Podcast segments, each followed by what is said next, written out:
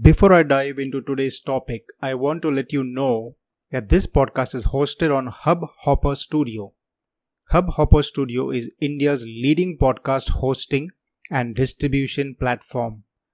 The platform is absolutely free and it helps my podcast reach the right Indian audience by getting it to not only on audio streaming platforms such as Spotify and Google Podcasts, but also on Indian platforms such as Gaana, Wink Music, and many more. If you think of starting a podcast, check out the Hubhopper Studio website. That is hubhopperstudio.com today. Why are so many people's faith not working for them?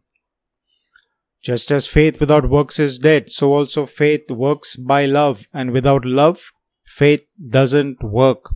It is because of lack of love. There are different kinds of love. There is erotic love, brotherly love, and selfless love. God commands us to love the Lord with all our hearts, all our minds, all our strength, and we are to love our neighbor as ourselves. The lyrics of a song I sang when I was in my teens goes like this. Love it was that made us, and it was love that saved us. Love was God's plan when He made man. God's divine nature is love. Born of God's love, we must love Him. That's why He made us to love Him.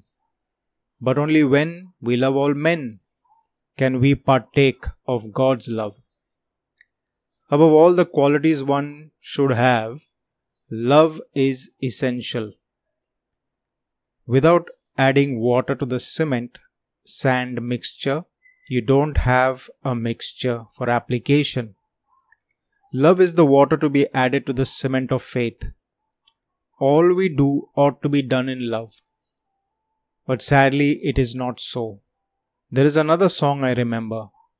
Using things and loving people, that's the way it's got to be. Using things and loving people, look around and you will see that loving things and using people only leads to misery. Using things and loving people, that's the way it's got to be for you and me. True love values you as a human being, a person, and enables you to value others and therefore treat them with respect. Being loving is glorifying God and reflecting His divine nature. So much trouble in the world is because love has waxed cold. Both love of God and neighbor has grown cold and getting colder. It is no use complaining about this. Once we recognize the problem, the solution is at hand. The problem of selfishness can be overcome with becoming considerate and caring of others. Love has been defined for us as having long patience, kind, not emulous of others, not insolent and rash, not puffed up, does not behave in an unseemly manner, does not seek what is its own, is not quickly provoked, does not impute evil, does not rejoice at iniquity, but rejoices with the truth, bears all things, believes all things, hopes all things, endures all things. Love never fails. Have an action plan, then work it out and tweak it along the way. Let's grow in love. Today, my dear brother Jude is also on the podcast. He is sharing his viewpoint on the same topic of the law of love.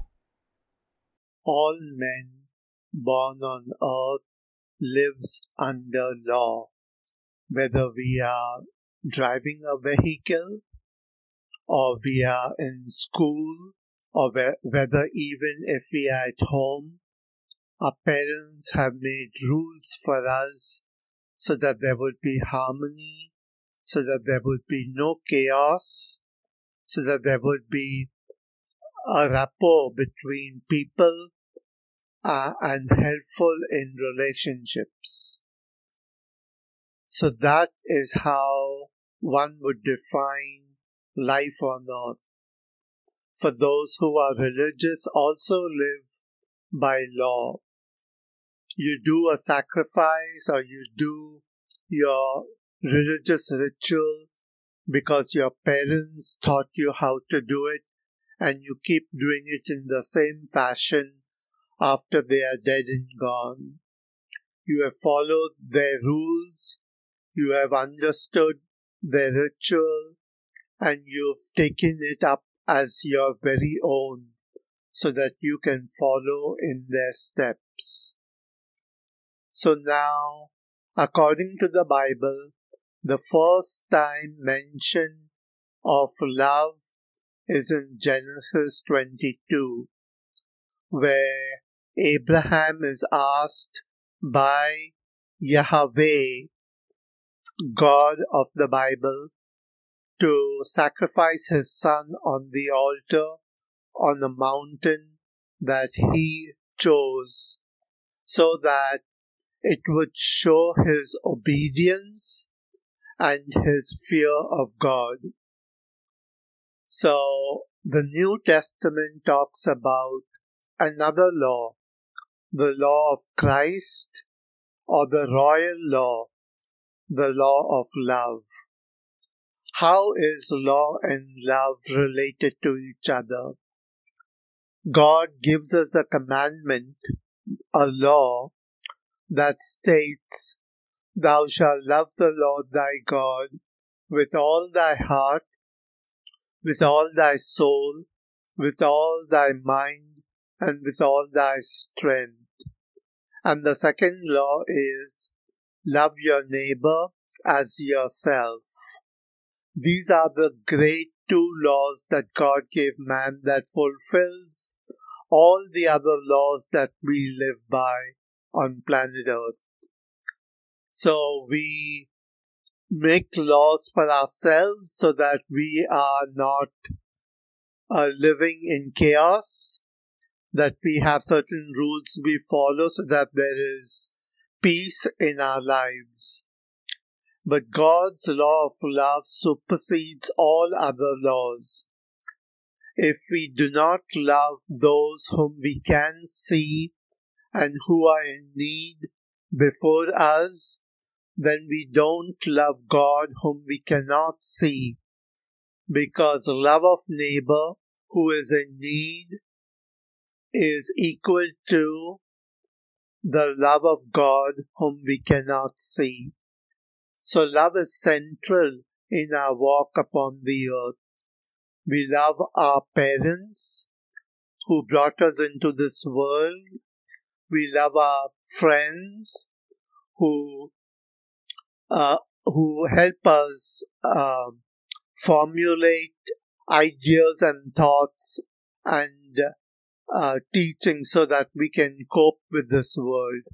We've all heard of peer pressure, that we have friends who pressure us to do things that would bless the friendship.